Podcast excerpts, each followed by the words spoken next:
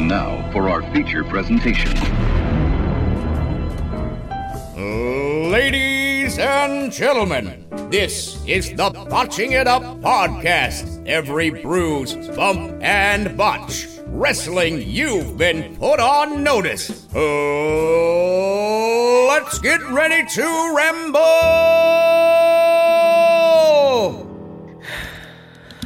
Oh my God, just sound a bit fucking happier to be here. I thought we got two and a half hours of talking about Viscera. A lot of Mideon. There's going to be a lot of Mideon talk. Oh, Mideon's great. Okay. Did you see any naked Mideon? No, I, I just I got to the Vince part and that was it. I was done. I was out. I checked out uh, Mideon's fanny pack. What's up? This is the Botching Up podcast number twenty. And this week we're talking about the Ministry of Darkness.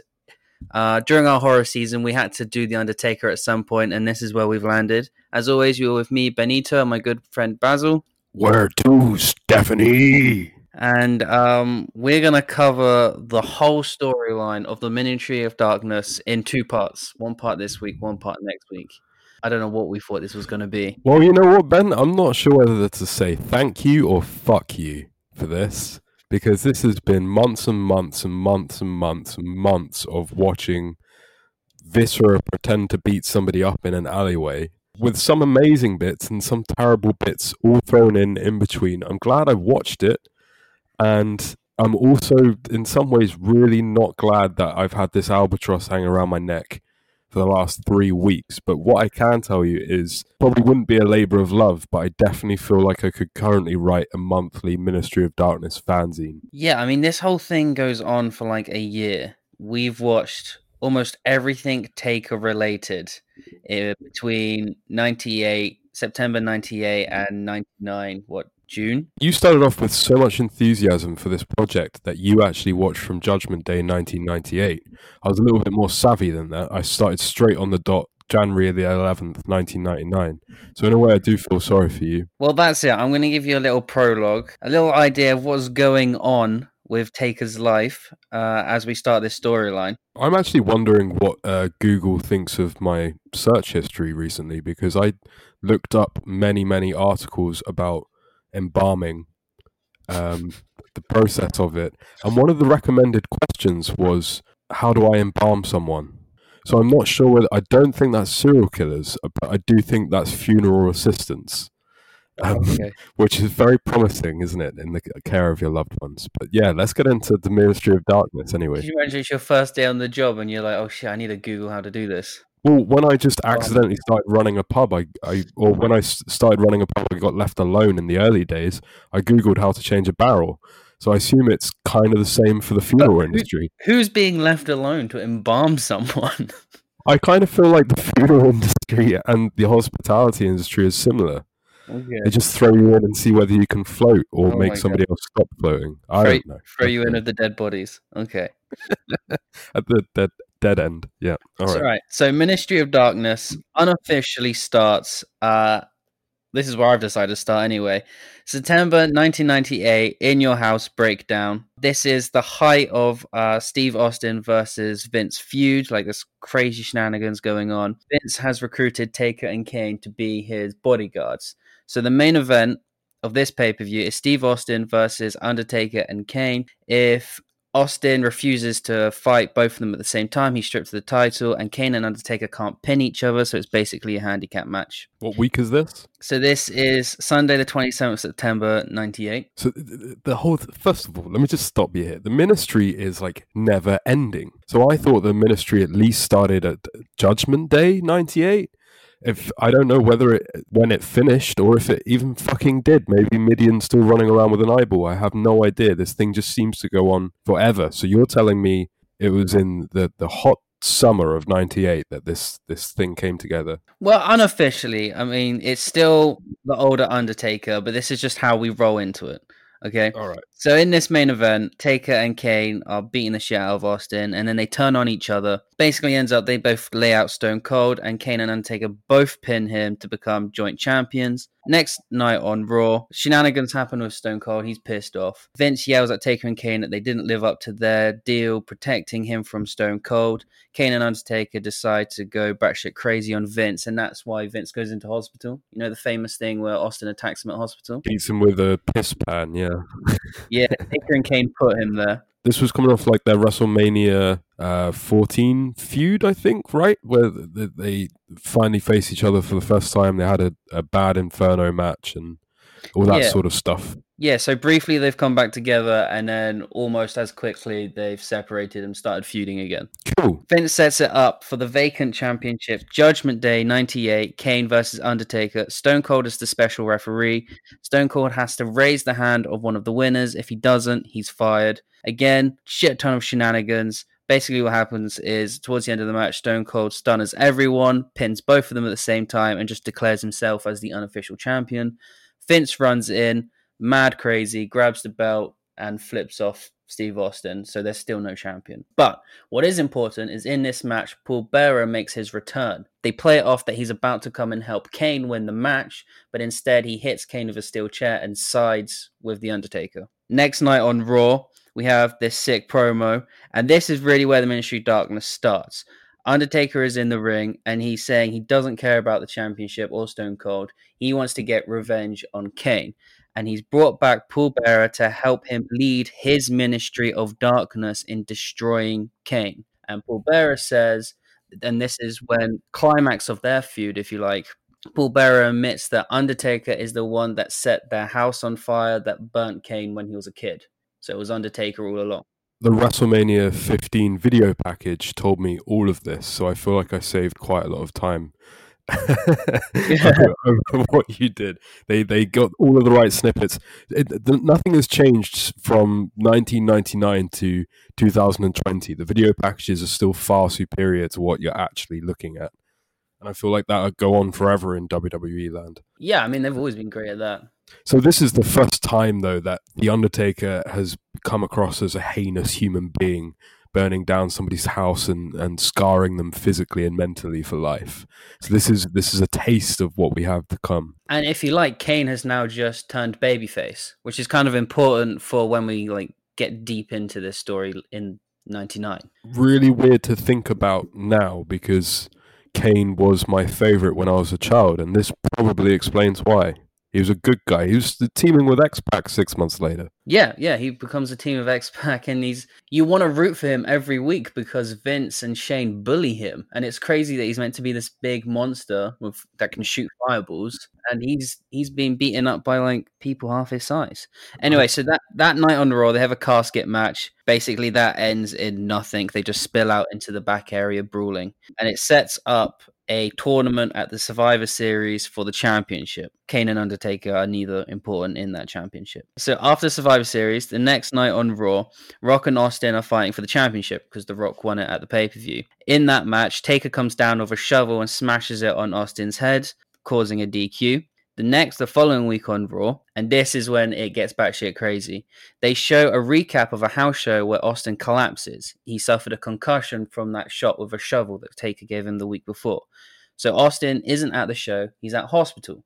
And we keep seeing him in vignettes all through Raw.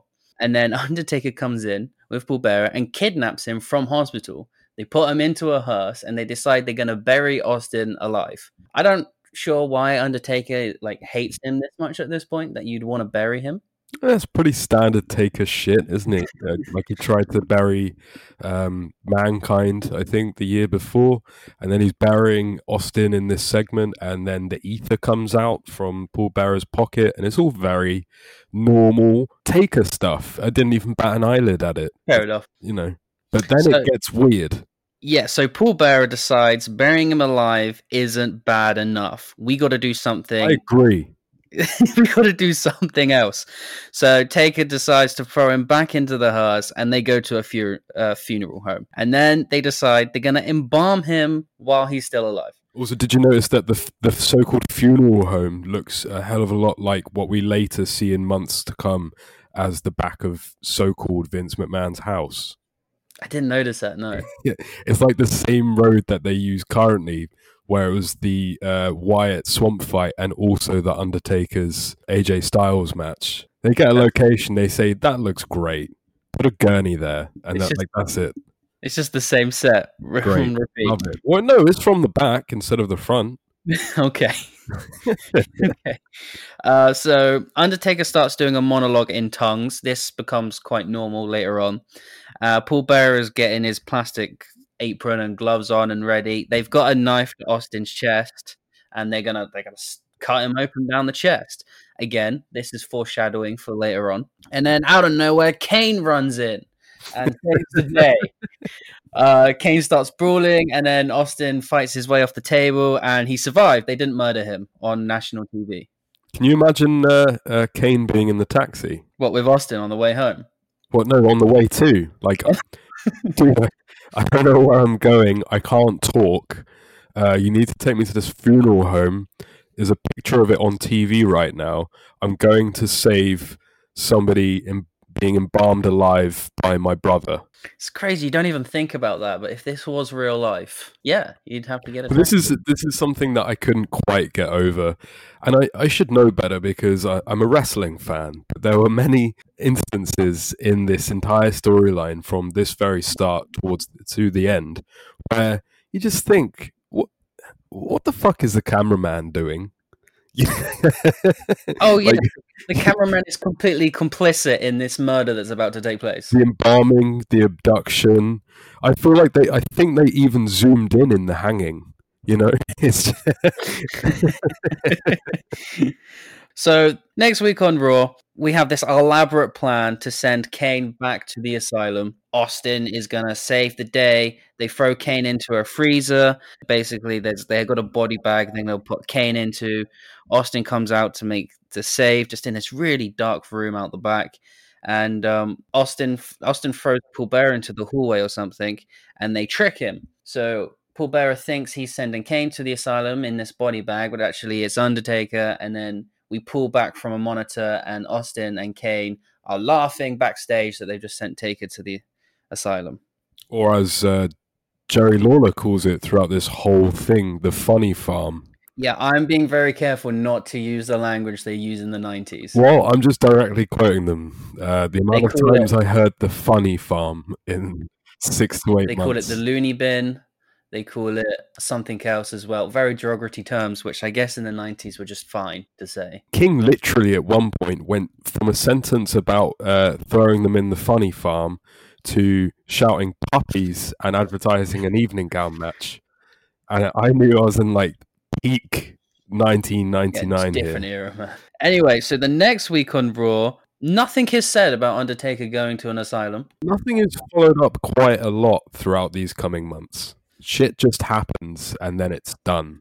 Sometimes within an advert break. Yeah. It's it's like they had less of a memory than what we've got now, um, which is a shame because they could have done a lot of fun things, I think, with Taker escaping from an asylum out of a straitjacket. I have to give them credit in general. There are a lot of things that don't quite add up or just go missing or uh, are never spoken of again. But then if we if we look at this this product as a whole, there's so much stuff going on. There's so many like different angles, different storylines, different guys that sometimes they, they hit it, they knock it out of the park, and you're just like, how did you? How are you uh, manipulating these stories and interlacing them with each other, and and doing it as as well as you're currently doing? I mean, like I hate to give Vince Russo credit because you know who came up with the Ministry of Darkness storyline.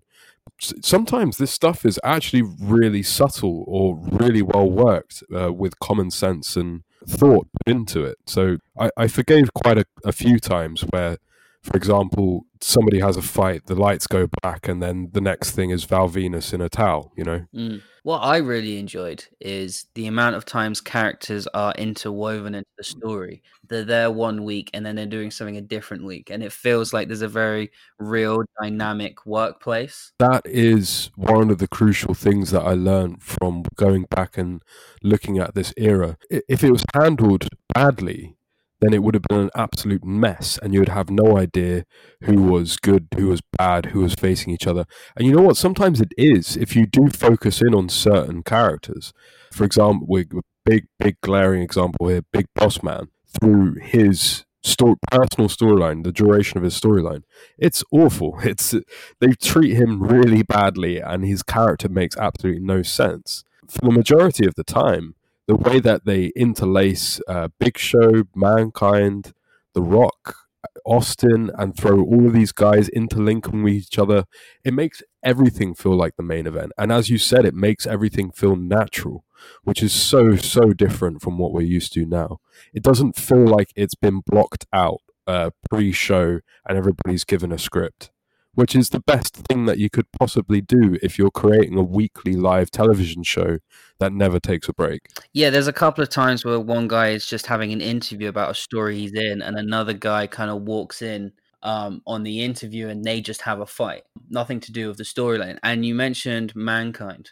Mankind, I think, involvement in this storyline is fantastic because his character is always kept um one hundred percent what it's supposed to be. He's always in the basement, and a brawl or the kidnappings end up in the basement, and he just has to be involved in the story that week, and then next week he's off doing something else. And it just feels it, real and dynamic. I mean, exactly. But if you look, like if you looked at today's current product, and I don't, I don't know, take a random guy, uh, Randy Orton. If you asked M V P who Randy Orton was in an interview, he'd probably say, I have no recollection of this name. Yeah.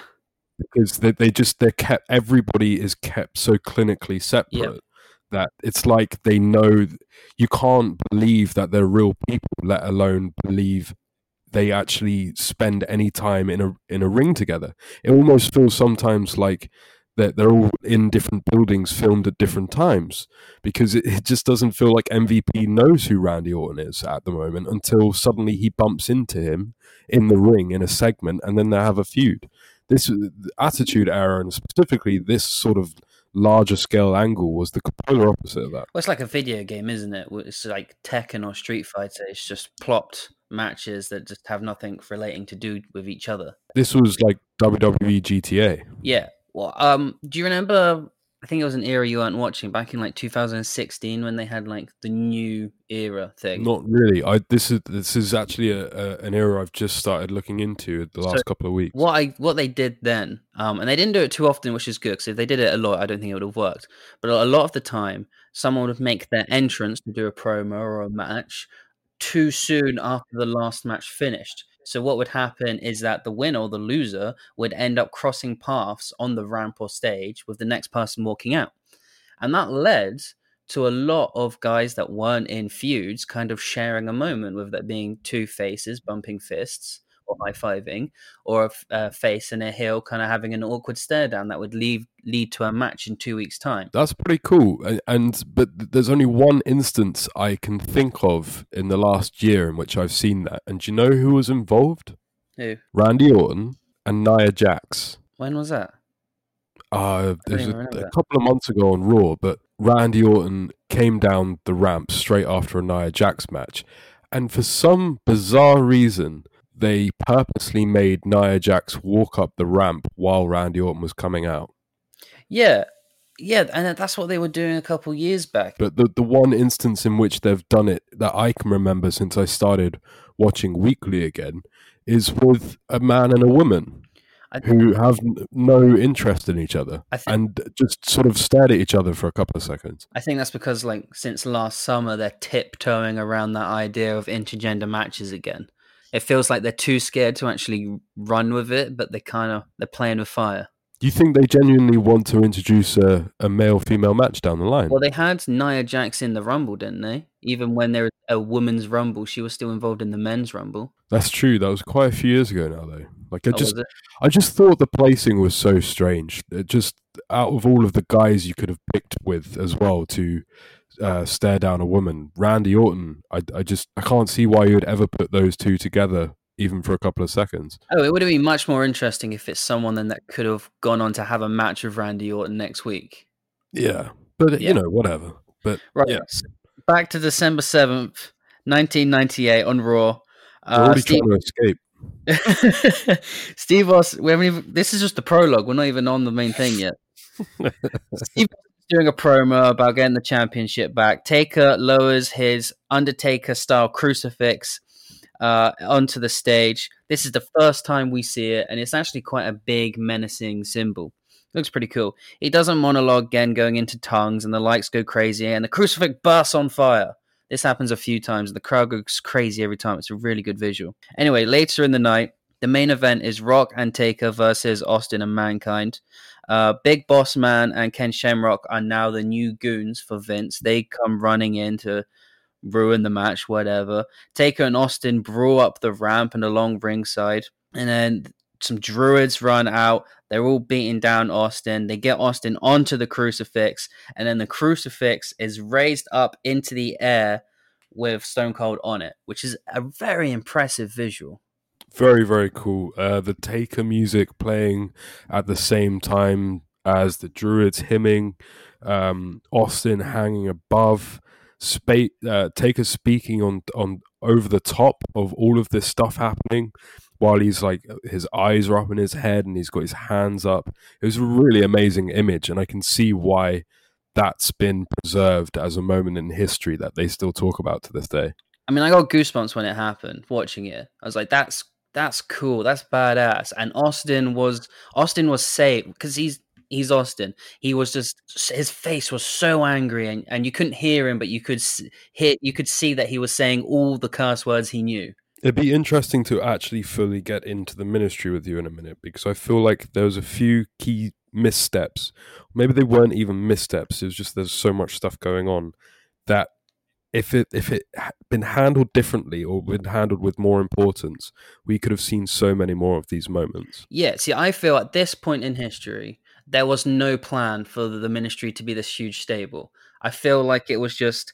Taker has gone down this devil route and he's speaking in tongues, and someone backstage would be like, it'd be really cool if we do a crucifixion, and to put it over to be this massive thing, we got to put Steve Austin on it. Also, just like a little bit edgier with the embalming stuff, uh, Taker's the perfect character to really throw and push them into that attitude era where everything's close to the knuckle, which is why I think a lot of the ministry stuff is so hard to watch now. I feel like Taker was the bastion for a lot of the attitude stuff where they were trying to get away with anything they possibly could, because he's the, the most viable character to represent elements of violence, danger, and because he, he's a supernatural character. So it almost becomes like an emo version of Power Rangers where they can get away with it because he's not like a real dude, you know, he's a he's an entity. Yeah, and They they nailed it here, but then a couple months down the line, it all falls apart. Uh, yeah, so this no great visual. This yeah, so this is the go home angle for In Your House, Rock Bottom, Stone Cold versus Undertaker in a Buried Alive match. Uh, if Austin loses, he won't be in the Royal Rumble. That's the stip. At some point during this build up, I didn't catch it. I couldn't find it. At at this point, the Acolytes, who later became A P A, are they Uh, teaming with their manager as the Jackal, or is that at a later point? So yeah, again, I also didn't watch this. So they debuted as the Acolytes, and they had the Jackal on one Raw, and then the next Raw they were on, they dropped the manager. So whenever that Raw was, was the first mention of a higher power. The Acolytes were the first people that started talking about the higher power, and the higher power that they had, and um, the higher power that they were alluding to. It's kind of referenced on commentary that the Jackal might be this higher power. So it feels a lot like they were had a, a satanic Undertaker. Um, they had the Acolytes trying out a gimmick, which is it makes sense as to why the Acolytes were just kind of ministry heavy that was never really played into. It's because they already had that character going before Taker took him under his wing. Yeah, sure. I feel like they transplanted that Acolyte gimmick, which they could quite clearly see not working on a on a mid-card basis, onto Taker now when he had a couple of months off. Again, just much like current W W E, there was definitely no plans and they were just throwing shit at a wall, see what stuff. But the difference between modern day W W E and this W W E in terms of having no plans is the way that they wrote themselves alternate storylines and moved around issues is so far superior than what they do now. But they made it work, definitely. Um, well, we don't need to go into the buried alive match. All you need to know is that Austin wins, Undertaker is buried alive. Um, and then we don't see him for almost a month afterwards. Uh, and when we do next see him is Raw, January eleventh, nineteen ninety-nine. Undertaker returns. This was my jump on point, and this is what I see as the proper formation of the Ministry of the Darkness. Yeah, this is um, the start of the storyline. Up until now, it's just been understanding that Taker is meant to be feuding with Kane, like officially, but actually he's more involved with Austin and Vince. And this was also my first viewing of the Ministry of Darkness gimmick, so I was actually really impressed with this. You had Dennis Knight unconscious on a slab in some red satin. Undertaker had had a, a throne built for him after his holiday in the grave. There's ominous music playing. Um, Taker mimes along to a promo while trying to avoid those little red dot things, which I'm pretty sure are illegal now. And he says he says great shit, like, are you an agent of darkness or a mere kindling for my fire? And the, the, like the lighting and the vibe, it's just good T V, man. There's fires blazing by his throne. Hell has relocated to Earth. Like, this was a great promo. Uh, it, it, Carly or not, this is exactly what I love watching wrestling for, and I, I thought it was really well handled. So this, the whole reason we're talking about this is our little mini horror season. And I think from all of the horror-esque wrestling stuff we've seen, this is the creepiest thing I've seen. Yeah, I mean, with Taker slits his wrist, he pours the blood into a goblet and makes uh, Knight drink it before cutting his chest in the shape of Taker's logo, which still stands up twenty years later. This was great special effects because when, first of all, I had did not see the slitting of the wrist coming from a mile off.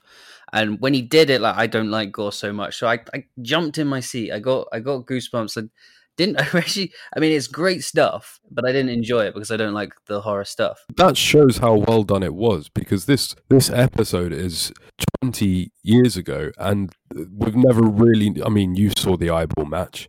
We've really never really known wrestling uh, to have high production values.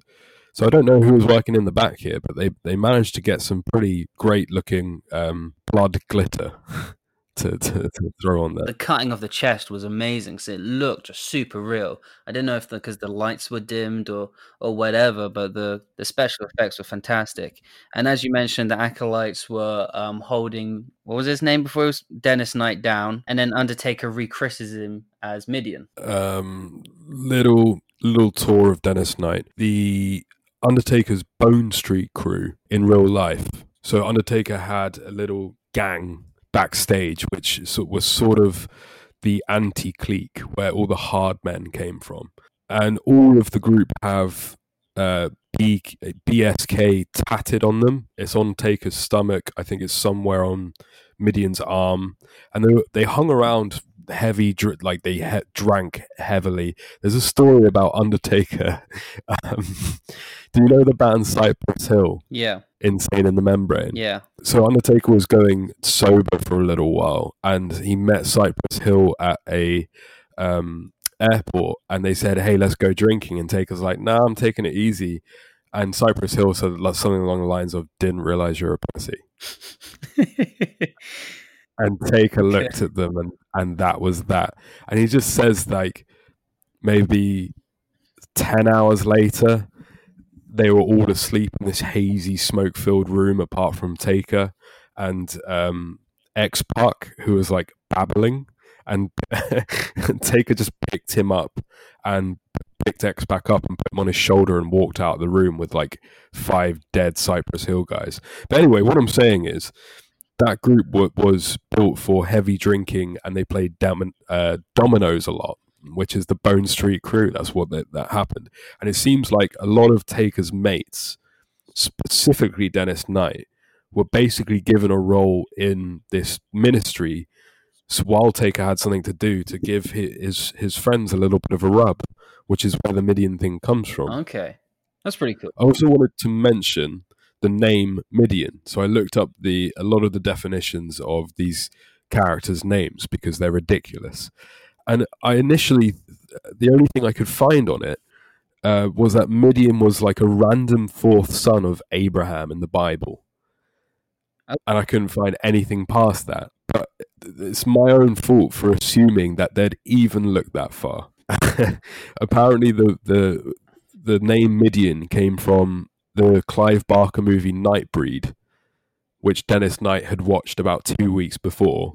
And he said the name of where all, of the town where all the monsters lives was called Mideon. And he just thought that was a cool name. So that's what he called himself. Yeah, just a cool name. Let's run with it. And he's now a professional chef. Yeah, I knew that. I knew, I've seen that. Yeah, that's my rundown on Mideon. Uh, at the end of this, after Mideon gets uh, sacrificed, christened, whatever happens there, uh, some lightning hits the stage, and then we get the song, The Undertaker's song that we all know and love now, that we all associate with him, plays at the end of this segment. What, the... um the, the I didn't notice that. Was that the first instance? I think that's, that's cool. The very first time that like the Undertaker song we all love uh, was ever played. So that's pretty cool. I, I don't. I'm not even sure I should be mentioning this live on air, to be honest, because it's pretty sad. But uh, I've recently started a sort of cocaine rock playlist, like Queens of the Stone Age and Jack White and uh, Black Keys, to get me going in the morning. And the Ministry of Darkness is like chugging electric guitar, yeah. um, Taker talking in tongues yeah. theme tune has ended yeah, that's, up that's on, on that. Your playlist, yeah. So by about nine thirty in the morning, I'm listening to that song every day. So one day, if I get hench, I might actually start working out to the nineteen ninety-nine Ministry of Darkness theme. But you didn't like the you didn't like the corporate ministry uh, theme one, yeah, where they just. I've got time for that. I, I usually, I sometimes listen to the corporate ministry theme after the ministry. Really? Theme. Well, they just they slapped the two on top of each other. Yeah, but I love Vince's cackles. But what is absolutely unforgivable throughout this whole run is just the generic ministry jobber theme that only fully goes away in like May, where it just sounds like uh, mechanical guitars. It's the most. Mm. Generic thing. A lot of the entrances were quite generic in this era. Bruce Pritchard said that in mid to late nineteen ninety-three, after hearing Bam Bam Bigelow's entrance theme, Vince McMahon became obsessed with like over-the-top saxophone in all of the wrestlers' theme tunes. So it's quite clear by nineteen ninety-nine he's got an obsession with heavy beats and sleazy male breathing throughout the company, because this this is happening in Taker's themes, um, the corporate themes, ministry themes, Test, the Big Show. There's almost there's all of these, and then yep. like a. So I feel like Vince definitely has errors of his uh, personal music taste. But heavy breathing's weird. As well, it's I don't really understand why they gave it to the the Big Show and Test, who were sort of well. I was gonna say the Big Show was a face, but apparently, even in nineteen ninety-nine, oh, nobody had any don't, idea. Don't start because we're gonna get to that on the second part. Fucking flip flops on his first like month of the company. Start as you mean to go on show, I guess.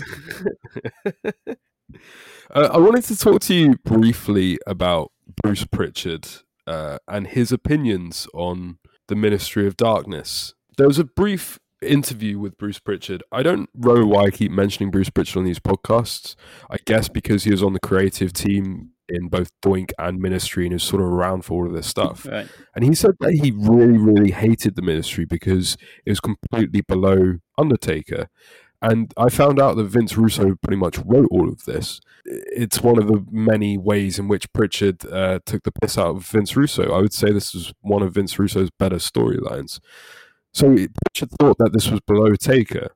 Let's remember for a second that Brother Love managed Undertaker from his inception into early nineteen ninety-one before getting fired because nobody wanted to see Bruce Pritchard manage The Undertaker.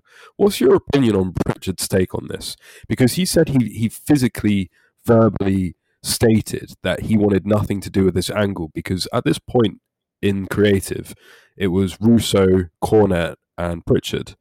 And um, Cornette didn't hate the thing. I can't really find much stuff on it, but Cornette didn't hate the Ministry. It was obviously Russo loved it. You can tell by watching this the skits.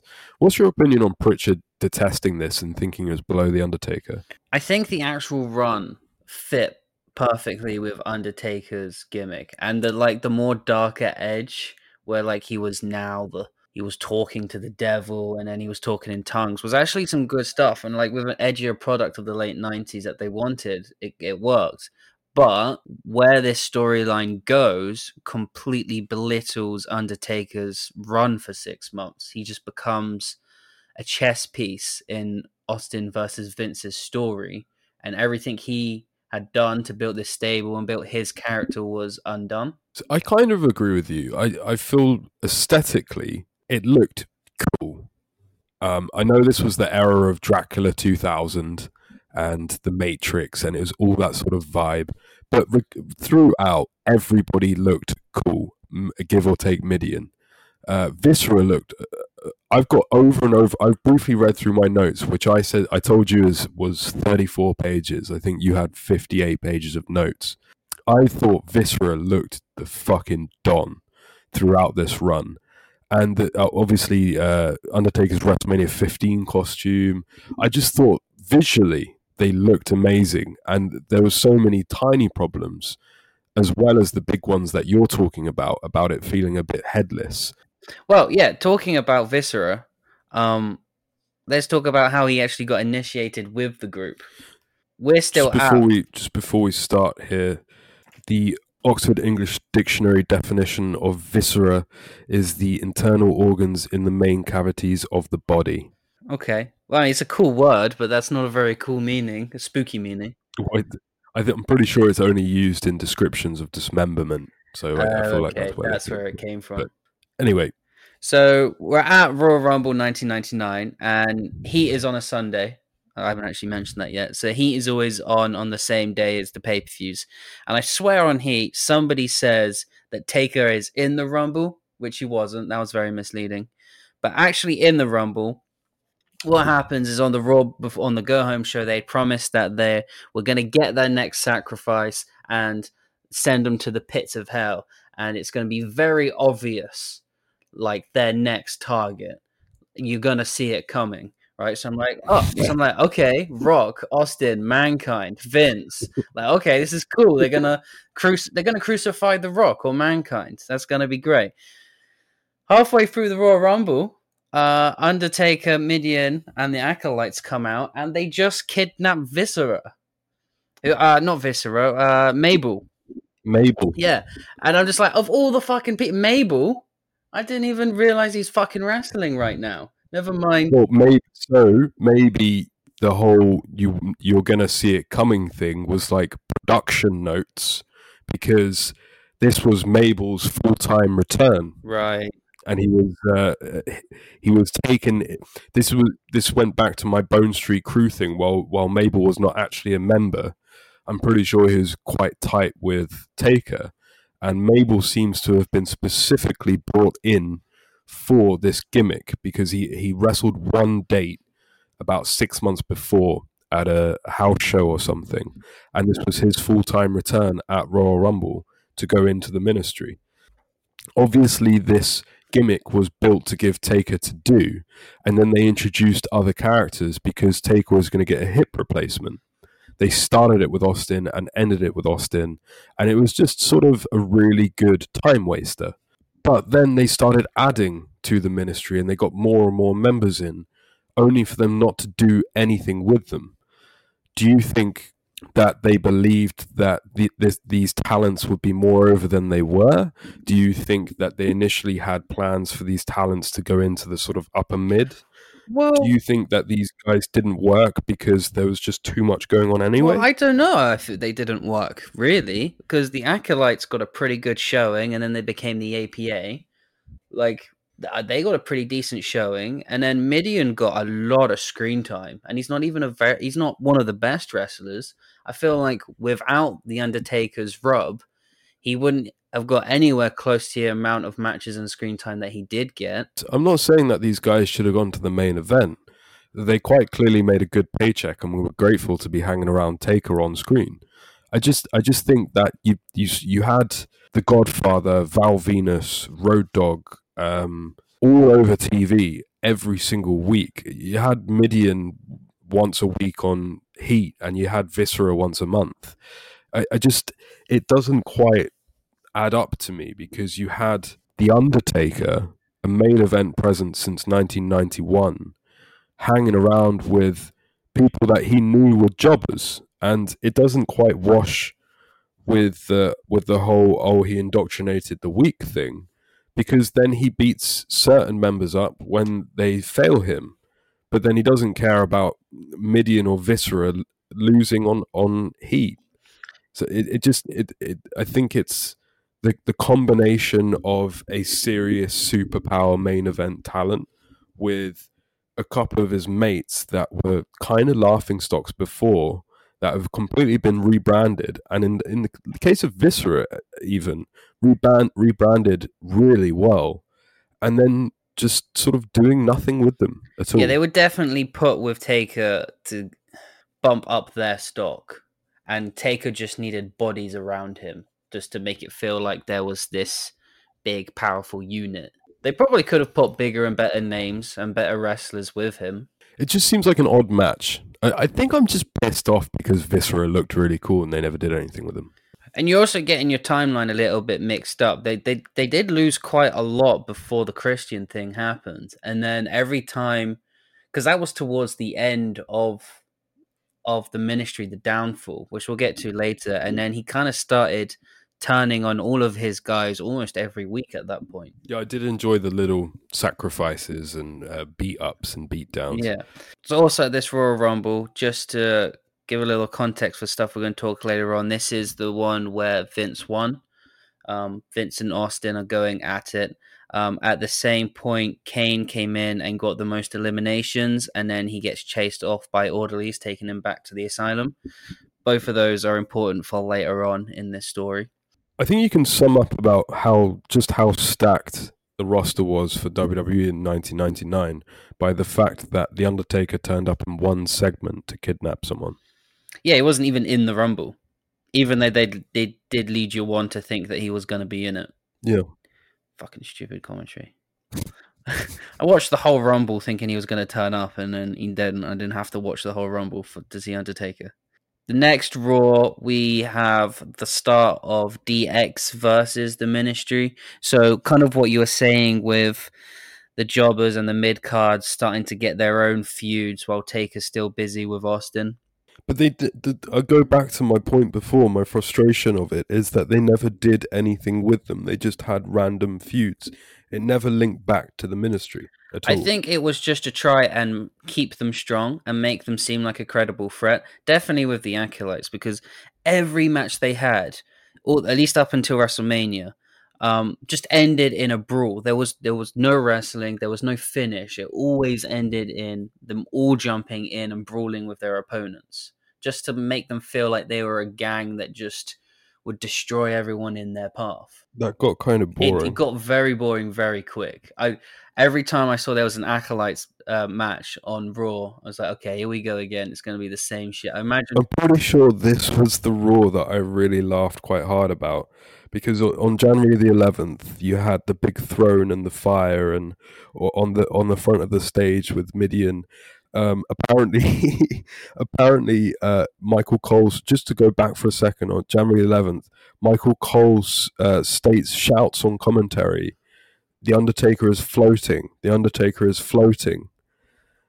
Um, and the Undertaker was supposed to be pulled up by a wire from the throne, but then they they ditched that idea, but they didn't change Michael Cole's script. Yeah. Brilliant. So he still shouted it anyway. Uh, but you go from that big, cool-looking throne stuff, and they've placed the throne amongst some scaffolding and some boxes by a curtain, and it looks very, very cramped. and the Undertaker's uh, sitting in his throne in a in a very small, thin hallway, staring at the Ministry, who all have like enough elbow room to be in a box, hitting I think Al Snow or something. And I was just like, this was two weeks removed from your big sacrifice angle, and the Undertaker is, is positioned his plastic throne uh, to to have claustrophobia. Seemingly, it really felt like it started off with a bang, and then all the way up until uh, towards WrestleMania, it was just was kind of forgotten about, and then at WrestleMania again, which we'll get to in a minute, they remembered exactly what Undertaker was doing, and then he got a crazy. Did I miss again. Viscera being called Viscera, or did he just turn up one day with black lipstick? No, no, no. Yeah, that's that's the point I was I was meant to make. They they kidnapped him at the Royal Rumble, and then that was it. He was put in a hearse, and then the next time we saw him, he was just now Viscera, and just always stood. And in Michael the back Cole knew menacing. He was Viscera, just like Michael Cole knows who Retribution yeah. is. Yeah, like nothing was said about what he, why he looks the way he does, or his, and you say that his uh, like his eyes, his contact lenses were really cool. I'm pretty sure for two weeks he didn't have those. That came on the first of first of February nineteen ninety-nine. He actually wrestled in sunglasses. yeah, so th- so so this is the Ministry of Darkness versus the Brood. Uh, Undertaker is sat on his throne on his on his cardboard boxes on the stage, and Mideon and Mabel are sent down. So it's basically a handicap match: uh, Gangrel, Edge, and Christian versus uh, Mideon and Mabel. Uh, five, like not even five minutes into it, just exactly what we were complaining about. Acolytes jump in, and it's just a fucked up brawl. The refs can't pull anyone apart. There's no wrestling here to be seen. Um, and the Acolytes actually try and put a noose around Gangrel's neck, and they throw him over so the this, rope and hang. This bit for me, you said it was the Mideon sacrifice. This bit was the most gruesome uh, piece of wrestling I've watched this year, and, and probably like up there in general, because they they would. It wasn't quite the same as the hanging in the Hell of the Cell, which also already looked like, obviously looked like it had been pre-produced, and Brood came down like fairies, and you know, it, like that was all very quite clearly a show. This was really horrible. Like the, they literally took Gangrel by the neck, like a, a gang beatdown, put the noose round his neck tight. And I don't know whether they were actually choking him to death or Gangrel's just a fucking amazing actor. But snot was coming out of Gangrel's nose. It, like, there was veins turning up on his head. The guy, I felt like I was actually watching a real-life hanging of a guy. Well, the way they were doing it, I think, is very hard to fake, because he was over the ropes. He was over the side of the apron and kind of just hanging there. Um, he was holding the noose with his hands, but it was still like a thick noose around his neck. So just really, sure really brutal. Um, and then Gangrel becomes a member. Hang on, hang on, hang on. We'll get there. We'll get there. oh, did you? One one time, my girlfriend walked in while I was watching a Gangrel match, and she asked me if that was Cody Rhodes' dad. Yeah, brilliant. Absolutely not. Uh, so so later in the. So later in the night, we get the Acolytes versus Road Dogg and Al Snow. There's Road Dogg, by the way, who's kind of weaving in and out of this Ministry thing. It's a hardcore match. Again, it's not even a, it's not even a match. It's just a fight, ton of brawling, whatever. Anyway, some uh, druids come in to help put Road Dogg through a table. Lights go up, down, and up, and whatever. And then the uh, druids take off their hoods, and it's the Brood. twenty minutes after being hanged, twenty minutes later, they have become fully fledged members of the Ministry of Darkness. Like, that is just the most ridiculously quick turnaround, no? This seems to be a running theme, though, because every time the uh, the Undertaker literally hangs someone, they become his mate. It's It was just ludicrous to me that... I mean, there was no sacrifice or christening or rebirth. It was like they tried to murder him, and now it's like, yeah, you're cool, we'll run with you. Did they even explain that? No, no. Um, So Gang- they didn't say like Gangrel was brainwashed or no, they they didn't say nothing. They just they were like, oh my god, it's kill... the Brood. The Brood are in the Ministry now. I guess it's like that old Wolfpack thing where the the wolf challenges the other wolf. The wolf nearly dies and then sp- swears allegiance to the main wolf, the alpha wolf. Yeah, I well, yeah, sure. I mean, but it's still like having like at least a week between those two segments would have made it feel somewhat believable. Well, you know what? Just don't do it. There was only one reason that the Brood were in the Ministry in the first place, and it's because the main guy pretended to be a sleazy vampire. I mean, it it was a natural fit. It kind of works. Yeah, kind of, though. It's like, I feel like... Because they, they split Gangrel and the, the Edge and Christian up really early anyway. I think they should have just pulled the plug a long time before, had Edge and Christian in the tag division and just put Gangrel on the Brood, because then you've got a really creepy looking lot of blokes. Yeah, Edge and Christian didn't fit in here at no, all. No, they Edge did not fit at like all. The the twenty something nice Canadian boy that he was. If you had Gangrel next to the next to Viscera behind Taker, I think that's quite an image. Yeah, well, I mean, they both got long blonde hair and they wear these tunics like gay vampires. That was quite what well, they even they even did the whole um, prancing vampire from Twilight thing when they came down like ballerinas. Yeah, at WrestleMania. But... So, yeah, um, just to keep you updated, Kane is now feuding with Triple H as part of the corporation against D X. Um, later on, Triple H turns his back on D X. Anyway, so the next week we're on Raw, thirteenth of February. Which is in Canada in front of forty-three thousand people. Just an episode of Raw. Nothing special. Not sure why that's a thing.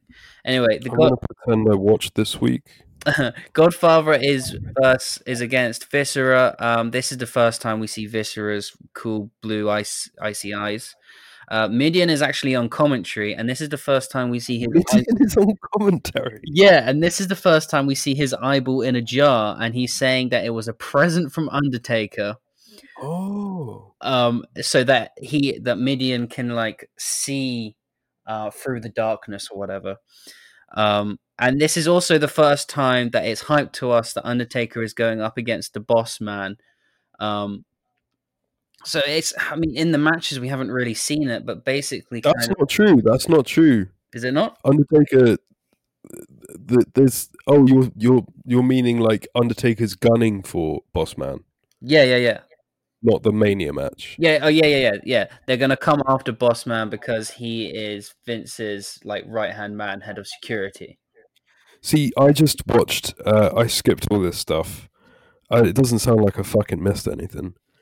And I watched the match at Valentine's Day Massacre, and Mideon just turns up with an eyeball, and all I've written is, you can fucking blame fucking Marilyn Manson's popularity for fucking this. No, he he's, he's sound commentary, and he does explain his eyeball. Um, not until... Did he, so it was just a present. It's just... yeah, it was... Just, to take us like, oh, here, have one of my victims... Okay. Yeah, pretty much. There's not much else to put on top of that. Mideon um, had his own merch, man. This was the day when Mid. This was the time and era where you could be Mideon and have your own T-shirt. Cool. Because everything sold. Well, give or take. Anyway, so we're on Saint Valentine's Day Massacre. Undertaker is in this big like sports huddle. There's like nine of them now round a fire. Oh, by the oil drum. Yeah. Where uh, the hobos live. Yeah. And some of the locations they picked out for the Ministry were amazing. And Undertaker says their purpose in life starts tonight. Big Boss Man versus the Mideon. Oh, that's what I meant a minute ago. Mideon was hyping up his own match against Boss Man. Yeah. Uh, yeah. The corporation's head of um, security versus the Ministry of Darkness first brother. That's that's... That's what it was billed as. Uh, it was a really shit match. Don't need to talk about it. Well, there was some uh, there was some nice nice hard shots from Boss Man in this. Just to be an optimist. The crowd were literally chanting boring. I mean, that's the first time I've ever heard a boring chant in the I'm nineties. Pretty sure I heard boring chants in every Ministry match on pay-per-view that didn't include the under uh, because, Stone Cold Steve Austin, because it was always just up brawls. There was no actual real wrestling, and I know there was a lot even, of brawling in the nineties, but even Taker's pay-per-view matches had boring chants in them because he he, he same problem, man. It, it was just punches and kicks and throwing each other into the barrier and the steel steps. There was not a single suplex or drop toe hold or hip toss, nothing. If you're having Mideon against Boss Man on pay-per-view, I feel like The Undertaker needs more promo time, and so do the Ministry people. It's clear that, obviously, you told me they tried at least for a week because they had Mideon on commentary.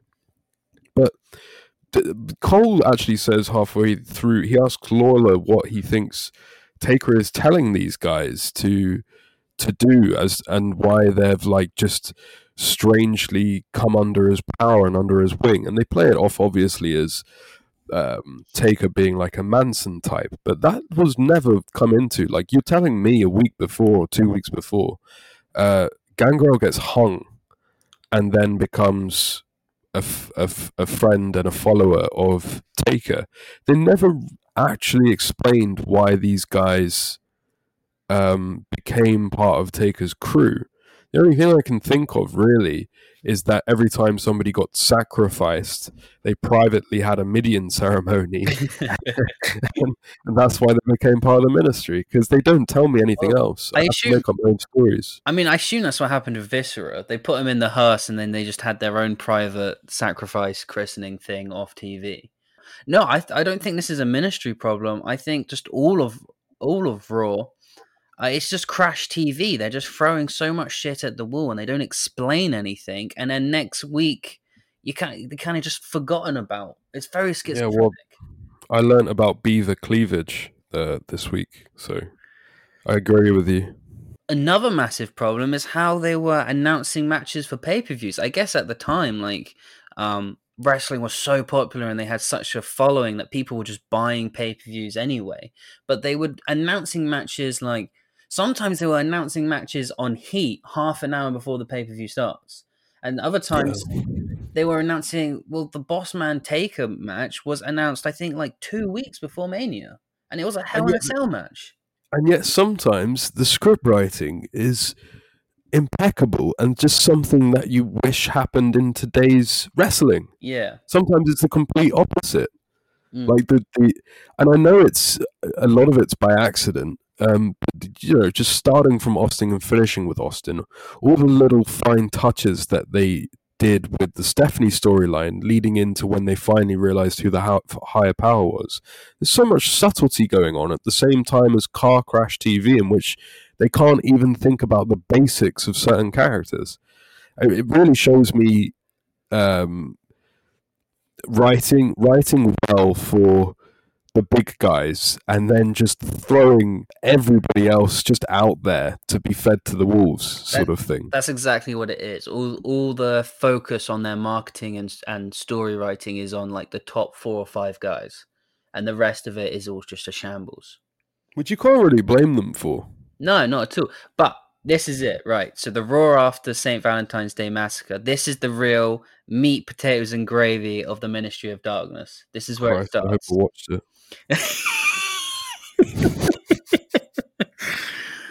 uh, so the entire Ministry of Darkness come out. Paul Bearer's got a fancy new um, hairstyle. He's dyed it jet black. Looks cool.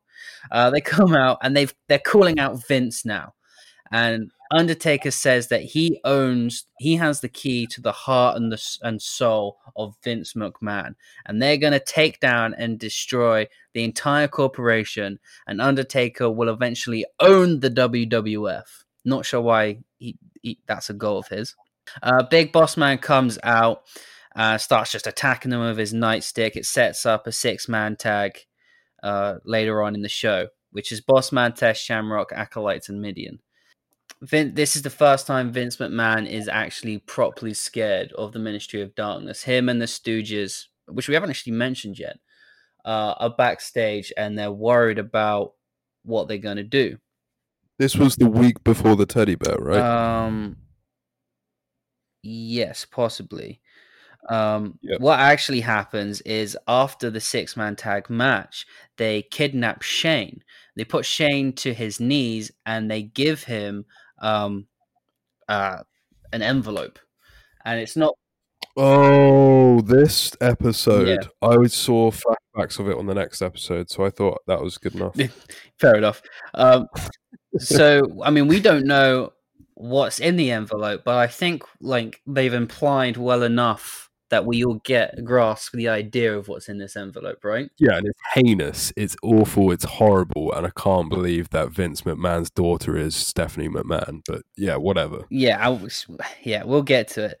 Yeah, so the ne- uh, on Heat next week, uh, we're on the twenty-first of February now.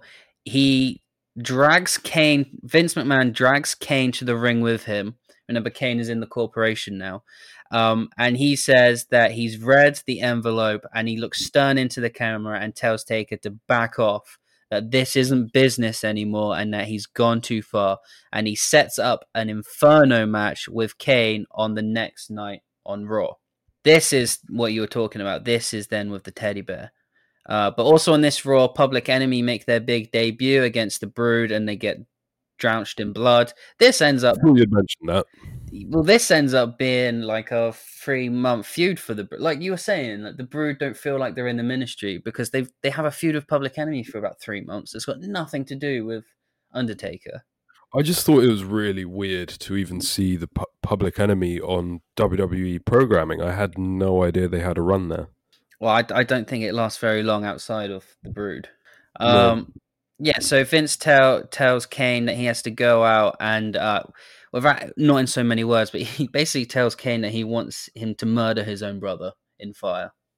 Kane seems like a pretty focal point of the corporation at this part.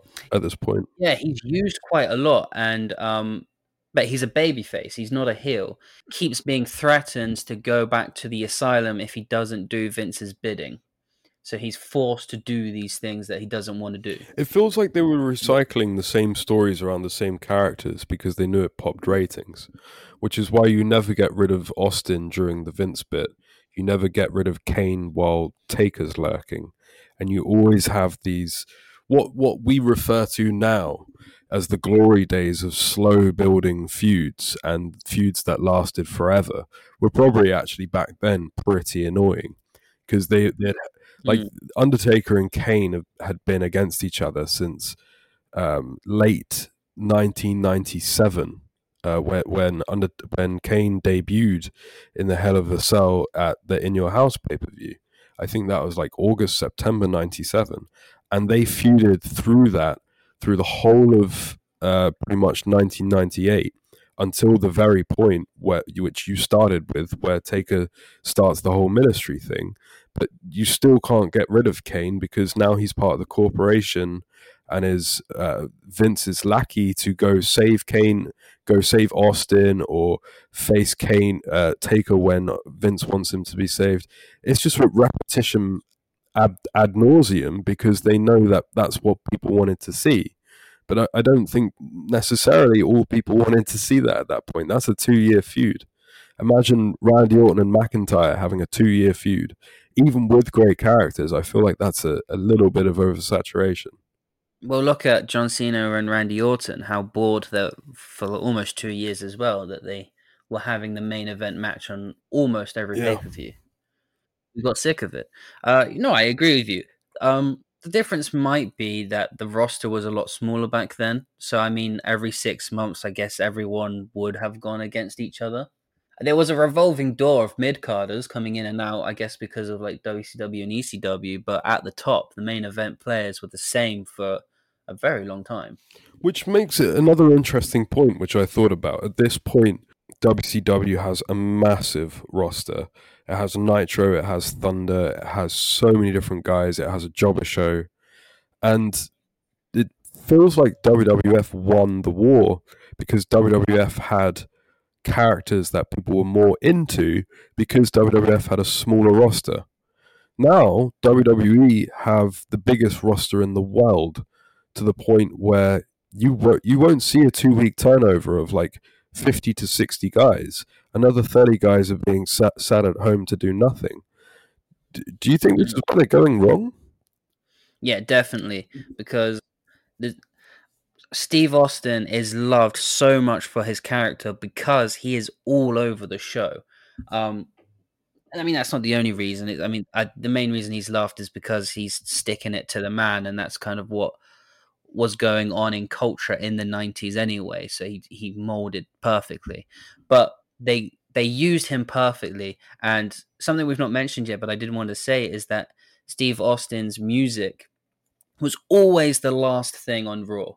Almost every single episode of Raw would close with Austin's music playing. Yeah, you made he that. Was, it was a very interesting point that you made that I haven't picked up before. He, it's like he, it felt like he was the winner every single week. He always felt on top. Um, uh, but The Rock had so many promos, and Mankind, I, I guess the, Triple H, Road Dogg, they, yeah. everybody was everywhere. Yeah, and and there was there was so much dynamic character building, and then, like we mentioned earlier, like the relationships of those people coming together. Whereas now you see Ricochet once a month, and you just can't get on board with him because we don't know what he's about. We don't know what his like. Why he's fighting, why we care that he's going to win or lose. I feel like we are almost also a fickle audience, though, because I, I don't know. Looking back here, when I, if I was watching Raw religiously every week, I feel like I'd get pretty annoyed with the fact that Val Venis and Godfather are on my T V week in, week out, regardless. They're on every Raw, they're on every show. They're pushed down your throat. And in nineteen ninety-nine, people loved them, like because they got the reactions, and therefore they were on the show every week. It, it, it baffles my brain now because t- two points: like everybody says Roman Reigns is being shoved down their throats. Well, no, he's just booked in the main event, and people they're trying to make you um, connect with him by by throwing him continually at you. Just imagine, to me, like it's crazy to me for Dolph Ziggler to be prominently displayed every single week on Raw without fail, and always have a storyline and always be doing something instead of just being on random matches occasionally. The difference is though that The Godfather was crazy over. Every time he comes out, there's a massive pop. Oh, I, I could not believe how over Val Venis was. I, I yeah. still don't get it. Same thing. So I think really a better comparison would be someone like Keith Lee. I, literally everyone loves Keith Lee. So if they rammed him down your throat and he was there week in and week out, we would probably all be into it, at least for a little while. Maybe it'd get... It like that, that's what you're getting, though. That's what you're about to get. Possibly. So we're on this Inferno match. This is actually the first time we've seen Undertaker in a match since the Buried Alive match in December. Yeah, well, he got a he got a hip replacement, which is I I feel the main reason as to why uh, Mideon got a job. Honestly, yeah. um, so Vince is on commentary, which will become apparent for why in a minute. It's an Inferno match. I mean, I I think most people know exactly what an Inferno match is. It's not a great wrestling match, but every time they do a suplex, the the fire roars up higher and the crowd goes crazy. It's quite a spectacle, but not a great wrestling. What I had to say for this one over the first one is that they they seem to be a little bit more dangerous. The Undertaker's hair was continually near that fire for the entire show. I was amazed how many times they threw each other into the ropes. Yeah. I, I mean, Undertaker did an old school. Yeah. That's that's terrifying. That's, I wondered, got, that's balls. I wondered if the fire was um placed in a different place, because it seemed like they were much closer to it than that first one. But I, was- I, I don't feel like in the first one Kane did a flying bump out the ring. Like that's that's pretty crazy stuff. Or maybe they just both felt that the first one sucked so much this time they had to uh, they had to go that extra level with it. Nobody's even paying attention because the Vince is crying about a bear. Yeah, so. So Vince has a teddy bear, uh, and then after the match, Kane's boot gets caught on fire, and then uh, nobody really helps him because everyone's concerned about what Vince is doing. He's kind of just rolling around, and then Undertaker sets the teddy bear on fire. Vince falls to his knees, crying and sobbing. Um, my, I, I'm completely distracted because Michael Cole is just yelling, "What does this mean? What does this mean?" It's like, shut the fuck up, Greg. And uh, so the teddy bear gets thrown up the uh, the ramp, and uh, nobody puts that out either, so it's just left to burn. Then we have next week, Vince opens the show, and he is pissed off that he cried on national T V and that he promises to never do that again. That's the level of toxic masculinity we're living with. That's very apparent, though. Uh, mm-hmm. Just like him showing uh, American football star Rob Gronkowski how to fall properly, and then like doing gun points where as soon as he jumps down as a, as a seventy-six-year-old man, that man will, will never lose face publicly or privately. It's where the lines blur between the character and the person. Well, I think the character was the person. I don't think there is much of a line to blur. Yeah, I feel like that's just something that they like to say about Vince. Mm. Oh, it's just a character. Yeah, but it's not. Um, so Vince has the orderlies come out to take Kane away because he failed him last week. China, who kind of fell in love with Kane a couple of weeks back, comes out, comes out and helps Kane beat up the orderlies, and she tells Vince that um, he she can control Kane and Vince can't control Kane. Put him in a match with Austin tonight, and if they win, they can both stay. And if they lose, both Kane and China are fired. Uh, I have no notes for this show. It seemed like a, so, a real sort of run-of-the-mill show. Actually, the only notes I've got of this week is that Kurgan from the Oddities got beat by The Undertaker with a chokeslam and a pin. A pin with a foot in about ten seconds. Oh, yeah, that was on Heat, yeah. Uh, but on, on this Raw, it's Kane versus Mankind. Vince comes out on commentary again, and this is where he announces the Hell in a Cell match, Kane versus uh, Bob. Right, yeah. So he comes on the commentary booth, and Michael Cole and King are saying, "What's with the teddy bear? What's going on?" And he's like, "Ah, I'll tell you about that in a second, but first I just came out here to say Taker and Boss Man are having a Hell in a Cell match at WrestleMania. But let's talk about the teddy bear." Like, that's how much it was just thrown out there. Yeah, and this is like two, three weeks removed, isn't it? Yeah, I think it's like two weeks to go. Which is just crazy to me. Uh, so Undertaker cheap shots Vince and tries to put him through a table. Bossman comes out to make the save. Um, I feel like that should have happened before they announced they were having a match together.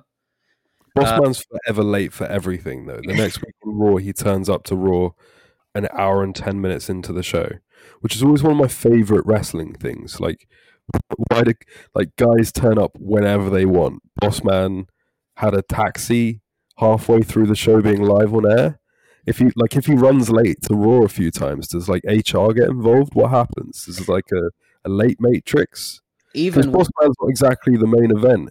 He didn't turn up in a Rolls Royce like Flair. He doesn't just turn up whenever he wants. It looked like he was in a hurry. Like he got he got out of a taxi. Yeah, Bossman's kind of like on that level on the card where you got to turn up on time. um, but Stone Cold's even worse. There's so many times, definitely on a Heat, he'll literally turn up five minutes before the show goes off air.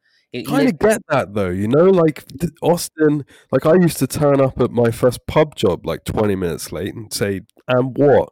I was super anti-authority. Austin doesn't turn up five minutes late though. He turns up to do his promo at the end of the show and then leaves.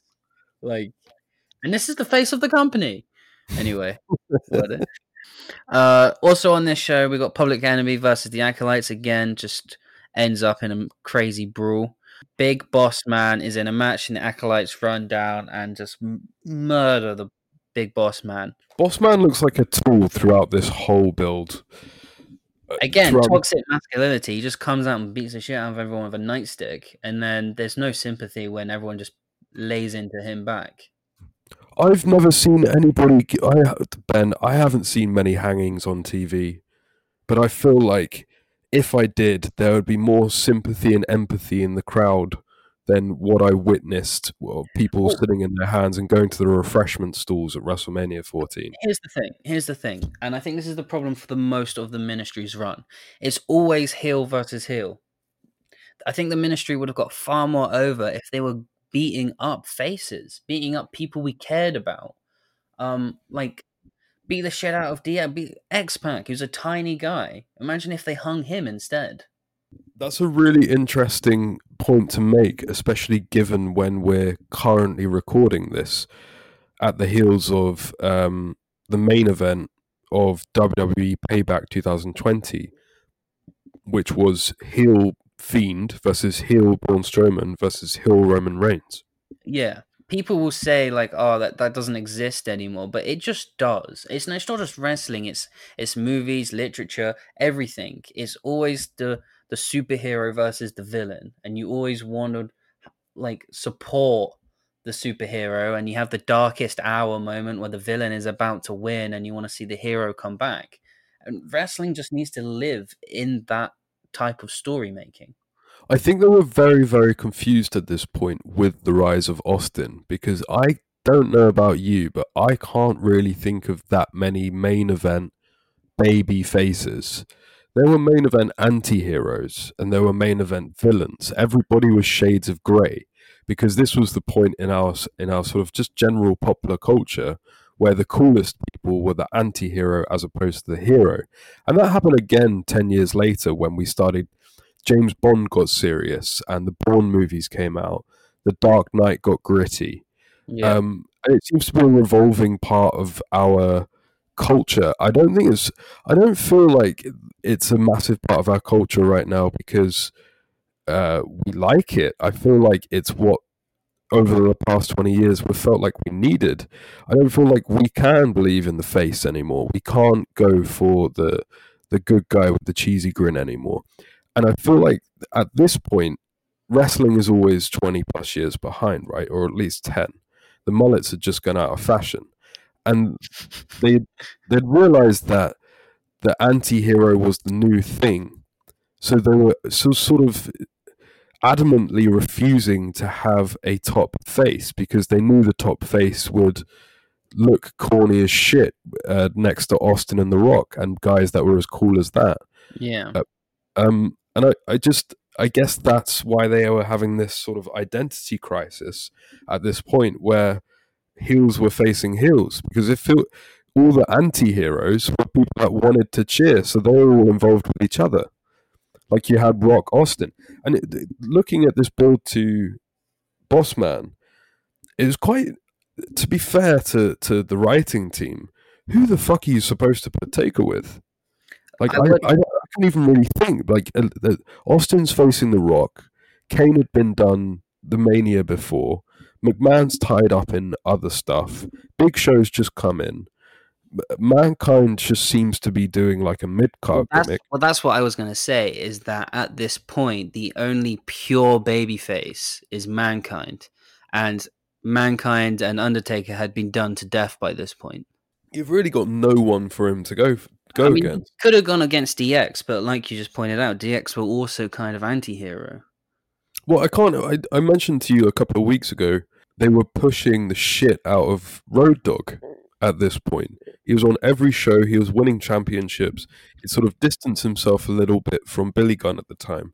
I can't help but feel like he was their little pet project for a month or two, and they were trying to build him up as a, a cool, non-anti-hero face to get some of these guys some work, some of these villain bad guys some work, but it just didn't pan out. And uh, and X-Pac. X-Pac, although he always wore the green and black colours, he kind of... I mean, D X kind of melted away at this point. Um, all the guys went in different directions. Triple H, China were involved with Kane and the corporation, and the other three kind of just went and did their own thing. This was the year that Billy Gunn won the King of the Ring. So yeah, we're really trying trying these guys out and seeing whether they could make any of them single stars.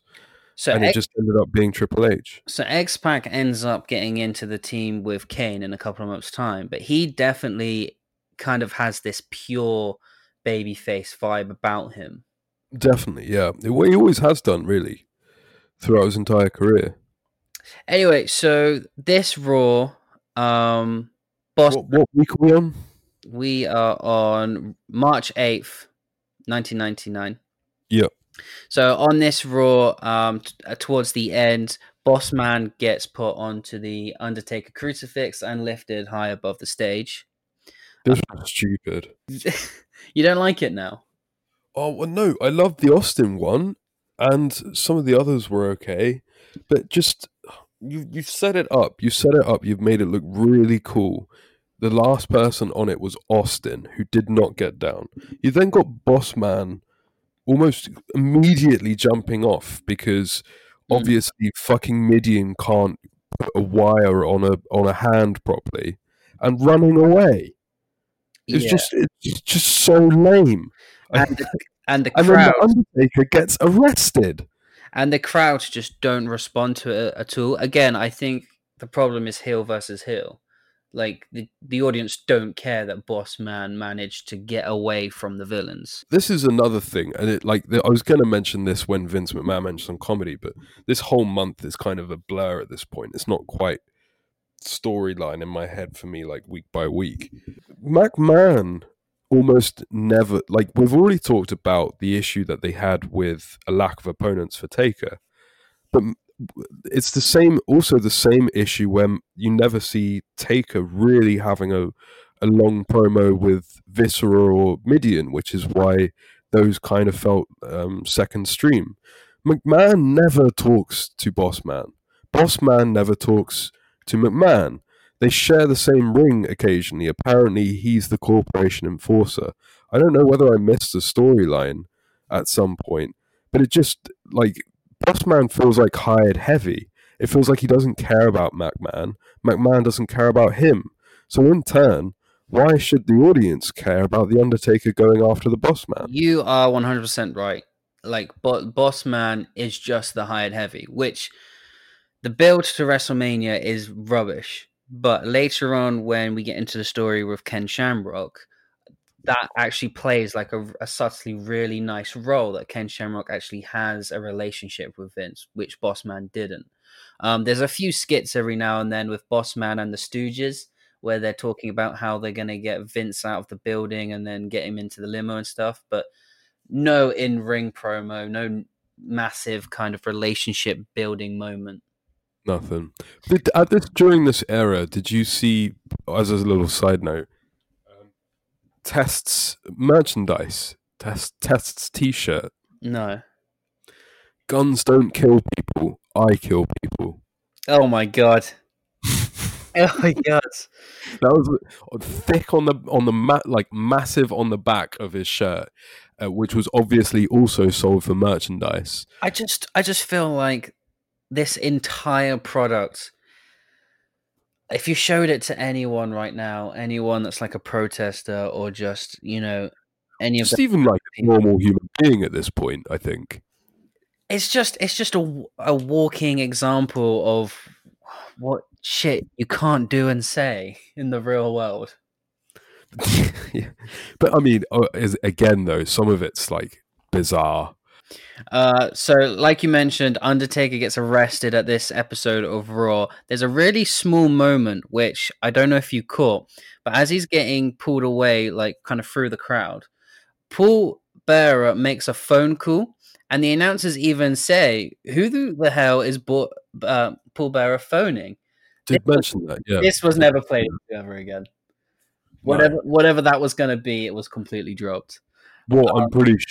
I'm pretty sure that this was still before um, Vince was the higher power. Yeah. So I assume that he was phoning the higher power to get Taker out the out of prison, because that's how that's how far up the higher power was. Man, he controlled the policeman. Yeah, I assumed too. That's what that was meant to be. But no, instead, uh, Taker gets put into the back of a police car, and Vince is literally in his face screaming at him that he's going to rot in jail and that this personal vendetta has to end.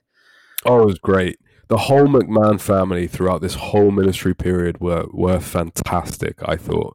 Shane especially, Stephanie with her facial expressions, maniacal McMahon. I just, I loved everything about so much of these people. Um, that you could tell that the Mac fa- the McMahon family is talented. Shane definitely comes into his own uh, in a bit after WrestleMania. Yeah, so Heat March fourteenth. Uh, Undertaker is announced as being in the film Poltergeist: The Legacy. What? Yeah, which I think kind of undermines the fact that he just got arrested five days ago. Wait, what? Undertaker turned up in Poltergeist four? Yeah, I think that's, yeah. They just announced that, that on Heat. Well, the, that's amazing. That's what they said on Heat. Right. Let me think now. I've seen, I've seen Poltergeist one, Poltergeist two was Poltergeist two, and then Poltergeist three was awful. Oh, Poltergeist: The Legacy is apparently it's a T V uh, show, a television show. It's a T V show, so he must have made a cameo. Oh, I mean, it's got eighty-eight episodes, so I'm not going to find out which one. I wonder if he uh, made any sacrifices on set. I wonder if his crucifix turned up. I wouldn't hire a guy with that, with that sort of psychological imbalance, especially when people are calling him Mark and saying he's gone too far with his gimmick. Yeah. But I, I just thought it was crazy that they said that when te- like they, they hadn't said anything about him getting out of prison or what was up with the prison. Instead, they were just like, yeah, this guy's in a, in a film. Well, they didn't even say it was a, it was a T V show. I assumed it was a movie. Well, thank you very much for that piece of trivia. I like that. Anyway, um, fifteenth of March, Raw. Uh, Vince is on the phone with a police chief, and he explains that Undertaker is at his home, and the Ministry are gonna. I've completely missed a th- thing setting that up, haven't I? Raw had a uh, had a great advert break hooks at this point. Taker, you see the Taker sign outside a house, and then a couple of advert breaks later, you see Taker with the Ministry uh, creeping up to this sort of... It was pretty weird, actually, because it was Taker in a robe basically outside a Fresh Prince of Bel-Air house.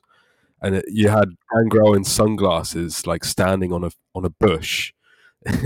And uh, Big Big Vis sort of uh, trunching his way. It, just, it looked really cool. Uh, the, the thing that I really liked with this... This is what I was t- saying earlier about some of the subtleties that they, they threw in at this time, which are so alien to a, a two thousand twenty wrestling audience. Vince phones the sheriff to help because he sees the Ministry outside yep. his house, and the sheriff refuses to help Vince because he says it's a publicity stunt Him because he's watching... T V right now. Him on T V, which is both really funny and great logical yeah. script writing. Uh, Vince's acting throughout this night of Raw is absolutely fantastic. Like he's great. He's is, great throughout, and man, this honestly. is the start of a face of a uh, Vince face turn, which was really confusing me that this was happening. But Vince was really scared about his uh, wife and his daughter being home alone and that they were about to be attacked or abducted by the Ministry. And Shane was, this was the start of Shane becoming like the asshole that he's about to become. He tells Vince to like, like get his shit together and snap out of it, and that he's going to, he's going to call up his homies to go over to, to their house. I just, I wondered if Vince ever took acting lessons or whether he just... He just naturally slotted into this character. I think he naturally slotted into the character. I, I think he's got carnival in his blood. But his acting is really, it's like his delivery on some of the lines is really great. Oh, but he goes full on maniac as well. Vince McMahon beats the shit out of Mideon and attempts to run him over, and then just runs down a hallway just screaming, "You that son of a bitch! That son of a bitch!" It was so good. I don't know. That's a that's a forgotten piece of little footage that I wish would uh, turn up on YouTube or something, so I could watch it over and over again. Uh, was that on this episode of Raw as well? Because no, that was a couple couple months okay. late, or like a month later. So, I think. So the main event of this Raw is Mideon versus Big Boss Man, and the commentators even say like the rest of the um, uh, Ministry of Darkness are at Vince's house, so Mideon is here alone. Um, And as such, with that information, within five minutes, the door opens of the cage and the corporation jump in and they all just beat the living hell out of Mideon. Like, Mideon takes a proper beating here. I liked that, though. Again, it made sense. Yeah, and uh, so Vince gets on the mic and he cuts a promo that um, Mideon, uh, Mideon will never be seen again, and it'll be destroyed unless Taker leaves his home. Taker comes on the big screen outside Vince's house. Uh, and like you said, like, the now is when we first see them kind of approach the house, and a car pulls up, which we're meant to think is um, Linda and Stephanie. Um, And then later on, Vince is on the phone again with the cops to get their guns out. And then the cops say that there's no one here. They can't see anything. And then the show closes on the Undertaker's crucifix on fire in Vince's front yard. So I don't know how the cops missed that when they were checking the house. Dude, they're paid off by the higher power, oh, man. Oh, yeah, I forgot, yes. The higher power runs the local sheriff office. Uh, but as a closing image, just seeing the crucifix on fire and knowing that that's Vince... Well, it probably isn't Vince's house, but... Well, no, wait, wasn't this the, also the show where Taker plays Kane and unmasks? Take, Taker what? Did you miss this? So I can't remember what it. I can't remember why or what it was, but Kane comes down the ring or something. No, Kane's in a match. Kane's in a match with somebody, and Vince comes down and says, "Kane, Kane, you got to help me. You got to help me. The the ministry are at my house," and Kane's ignoring him. Um. Beats the shit out of some guy that's in the ring with him, and Vince keeps bothering Kane. He says, "Look at me, you son of a bitch," you know. Um, and Kane takes his mask off, and it's the Undertaker. And uh, the Undertaker choke slams McMahon and says something along the lines of, "I can be wherever I want or do whatever I want at any time." To state that he had he didn't abduct Stephanie or the ministry. It was just a, a massive uh, plan to show McMahon that he's completely in control and he can be wherever he needs to be. I completely missed that. So that, that was that was the whole build-up. Yeah, that was the, a complete crescendo of the whole story of the night. Yeah. But no, I, I really don't blame you for missing it. The, the thing with the ministry is pretty crazy because it just turns up everywhere all the time. I guess this was just one of the few Raws where I actually watched it through.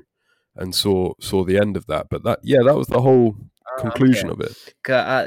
Uh, that makes a lot more sense because what I thought was the conclusion, and uh, at one point when like Taker and Vince are on the phone together, uh, Taker says, um, "I know what time she comes home, and I'll be here to greet her, and maybe I'll be the father figure that she doesn't have, or maybe I'll just torture her."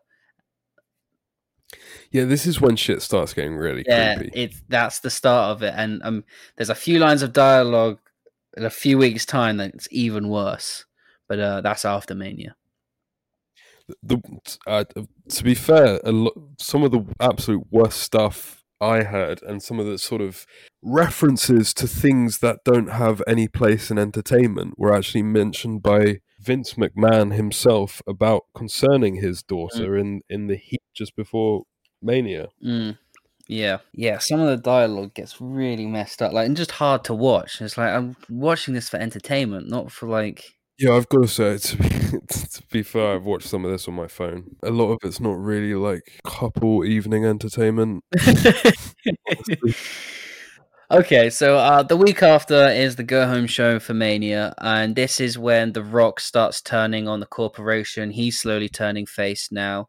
Uh, Big Show at this point is heel. Those two are going to have beef. Um, what are what are our boys? Oh, yeah, I'm lost in like a sea of muddy roars um, at this point. I don't really know what... Just for shits and giggles, Blue Meanie turns up. Just going to add that. Okay.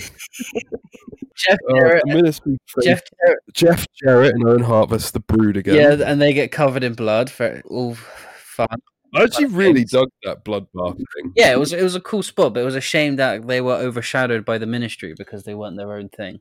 Well, the, the Brood, the, the Ministry had nothing to do with the bloodbath thing. They were doing that before the Ministry came no, I know, in. I know. Just eat. No, but it just makes no sense, does it? That like, I just feel like if you're a group, you need to have consistency. It's like it's like branding, you know. If if you're gonna start a company, all and you get five locations, your five locations need to have similarities. They can't be completely different restaurants.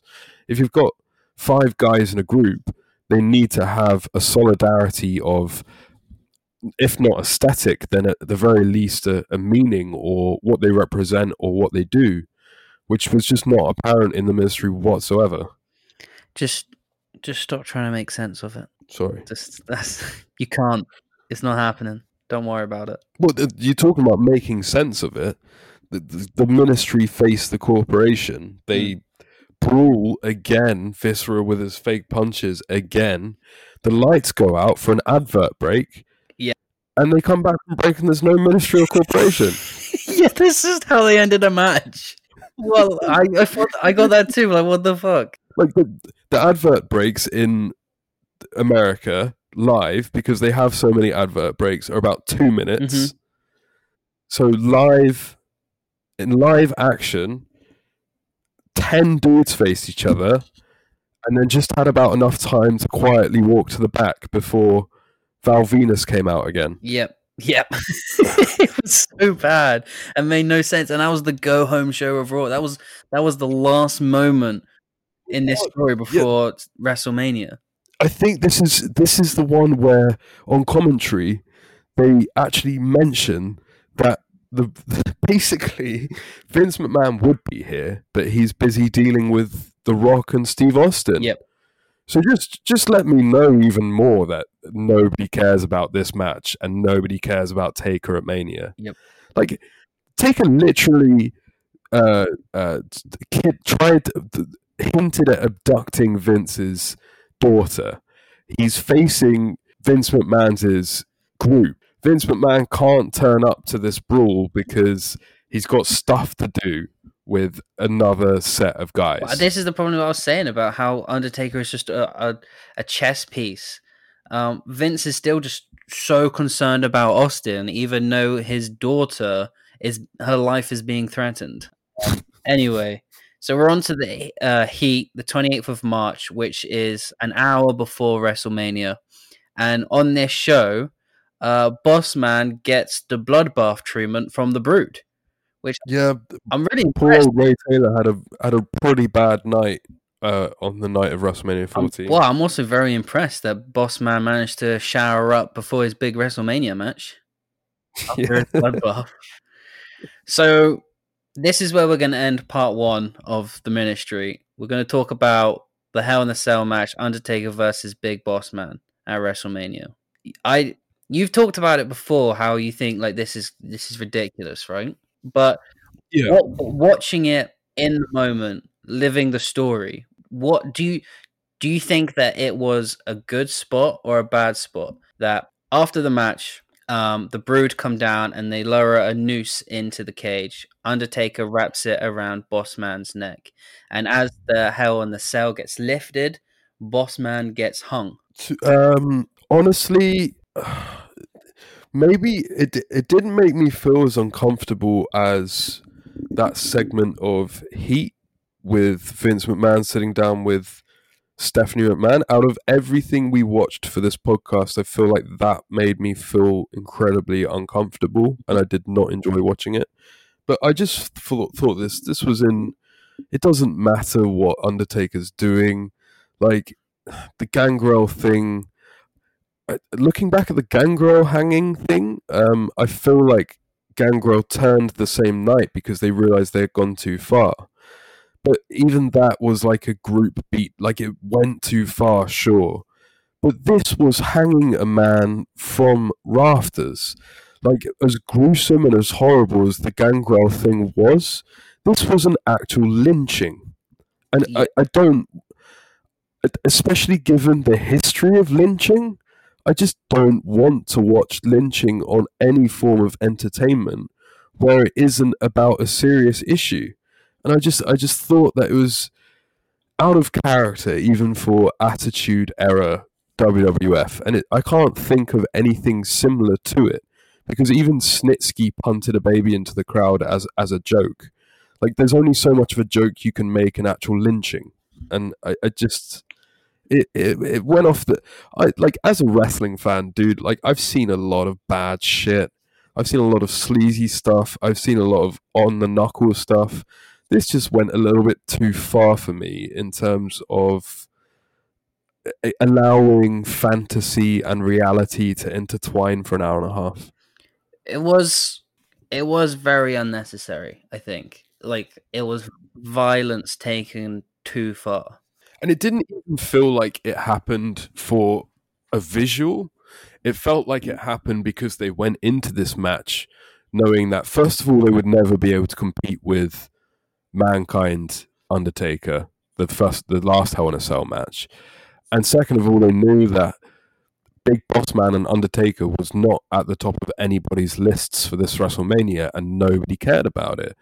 Everyone was bored for this match. Well, that's, that, I think, is the problem. I think they knew that they had to they had to do something, because Undertaker was, his momentum had slowed and just completely fallen off a cliff, I think, since the whole teddy bear thing like four weeks ago from this now. So I think they all knew that something big had to happen. And then the noose thing with Gangrel went over so good that maybe they thought that this was going to be just as good. Yeah, but they, uh, I'm not saying just, that it is, it was. I'm just saying that I think that was their thinking. No, I know, I know. I, I just I just thought that it was just too far for once. For I can't believe that I'm actually saying that after all of the wrestling I've ever watched, but I just felt like it was too far. But I, I do agree, though, that um, Taker had to do something at this Mania to stay relevant. But oh, not, def- not... desperately. They de- definitely needed something extreme, and this is what they come up I with. Think... And I can understand why they did it, uh, or why they thought they needed to, but it, it just passed the realms of... of even taste, wrestling taste. It was just. But I'd also, um, on a side note, I, how how did they even manage this? So um, it was extremely I mean, dangerous. I mean, special effects wise, it was quite amazing, because I mean, I I think lots of people, wrestling fans now, have seen the pictures of it looking quite fake, but like when you watch it in the moment, definitely reliving the story. Like there was a real. I mean, I I knew it was going to happen, but there was still a real shock factor when it did happen. Like, oh shit, that's actually happening.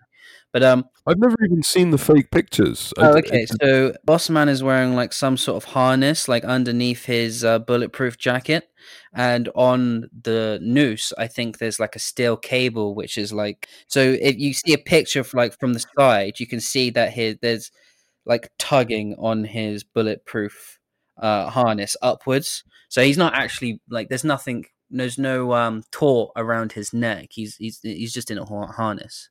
Uh, Bossman's got that big sort of uh, pouchy face as well. Like he's got big old cheeks and a big old sort of mouth area. So when he like when his noose went round and his face went up, it was absolutely cut. It was absolutely terrifying. Yeah, I mean, it was it, special effects wise, it looked amazing. But uh, I mean, why did you why did you have the Brood do this? Mm. I feel what twenty twenty-three year old Edge really really wants to um, hang a man to death.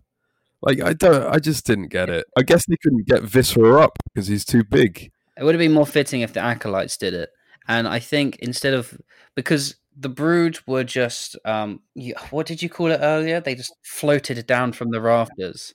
Or whatever. Yeah, they were like Edward from Twilight. They were sort of jumping around like fairies. So I think it would have been more badass. It had the Brood like come out from backstage and just climbed up the steel cage and then lowered a rope down into the steel or, cage.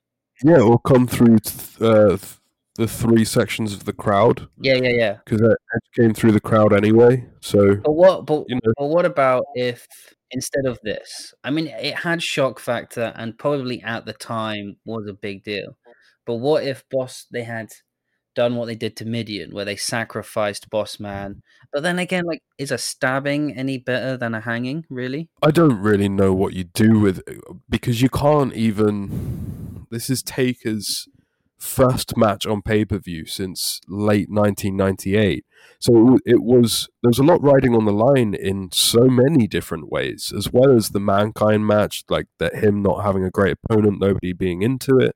They can't even have a good match because Taker's rusty, Taker's just coming back, and Bossman's at the twilight of his career. So you you, yeah. you you need gimmicks or you need athleticism to get something out of something here.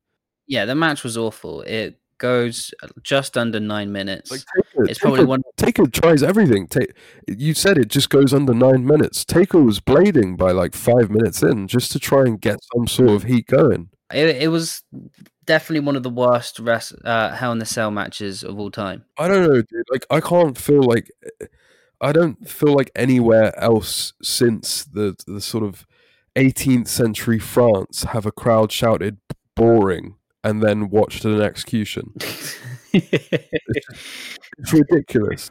So I had I had absolutely no I- idea what the, this is. What we were talking about, where some guys are booked to the moon and some guys are just literally thrown to the wolves. Here's my problem with it: Boss Man is murdered, right? Well, he is. Yeah. He's murdered. He's he's just been hung, and then he turns up on yeah. T V two weeks later. Not even on T V two weeks later. He's on Heat. Yeah. Even when Undertaker was buried, it still took six weeks for him to turn up again. Oh, sorry, dude. He's not. He's not on T V. He's. He's. What? What? When was WrestleMania fifteen? This one, oh, I didn't write the date down. Uh, it would have been the twenty-eighth of March. Uh, if WrestleMania fourteen is twentieth March, then he's on Heat on the fourth of April. Yeah. So two. So facing Droz. Oh well. Is is that the way we're gonna end? That's a terrible, terrible ending. uh, okay, so that was that was um, what is this? That was the Ministry Part One. This good shit. We'll do Ministry Part Two next week. Very excited. Bye. You sound. Okay. All right. All righty.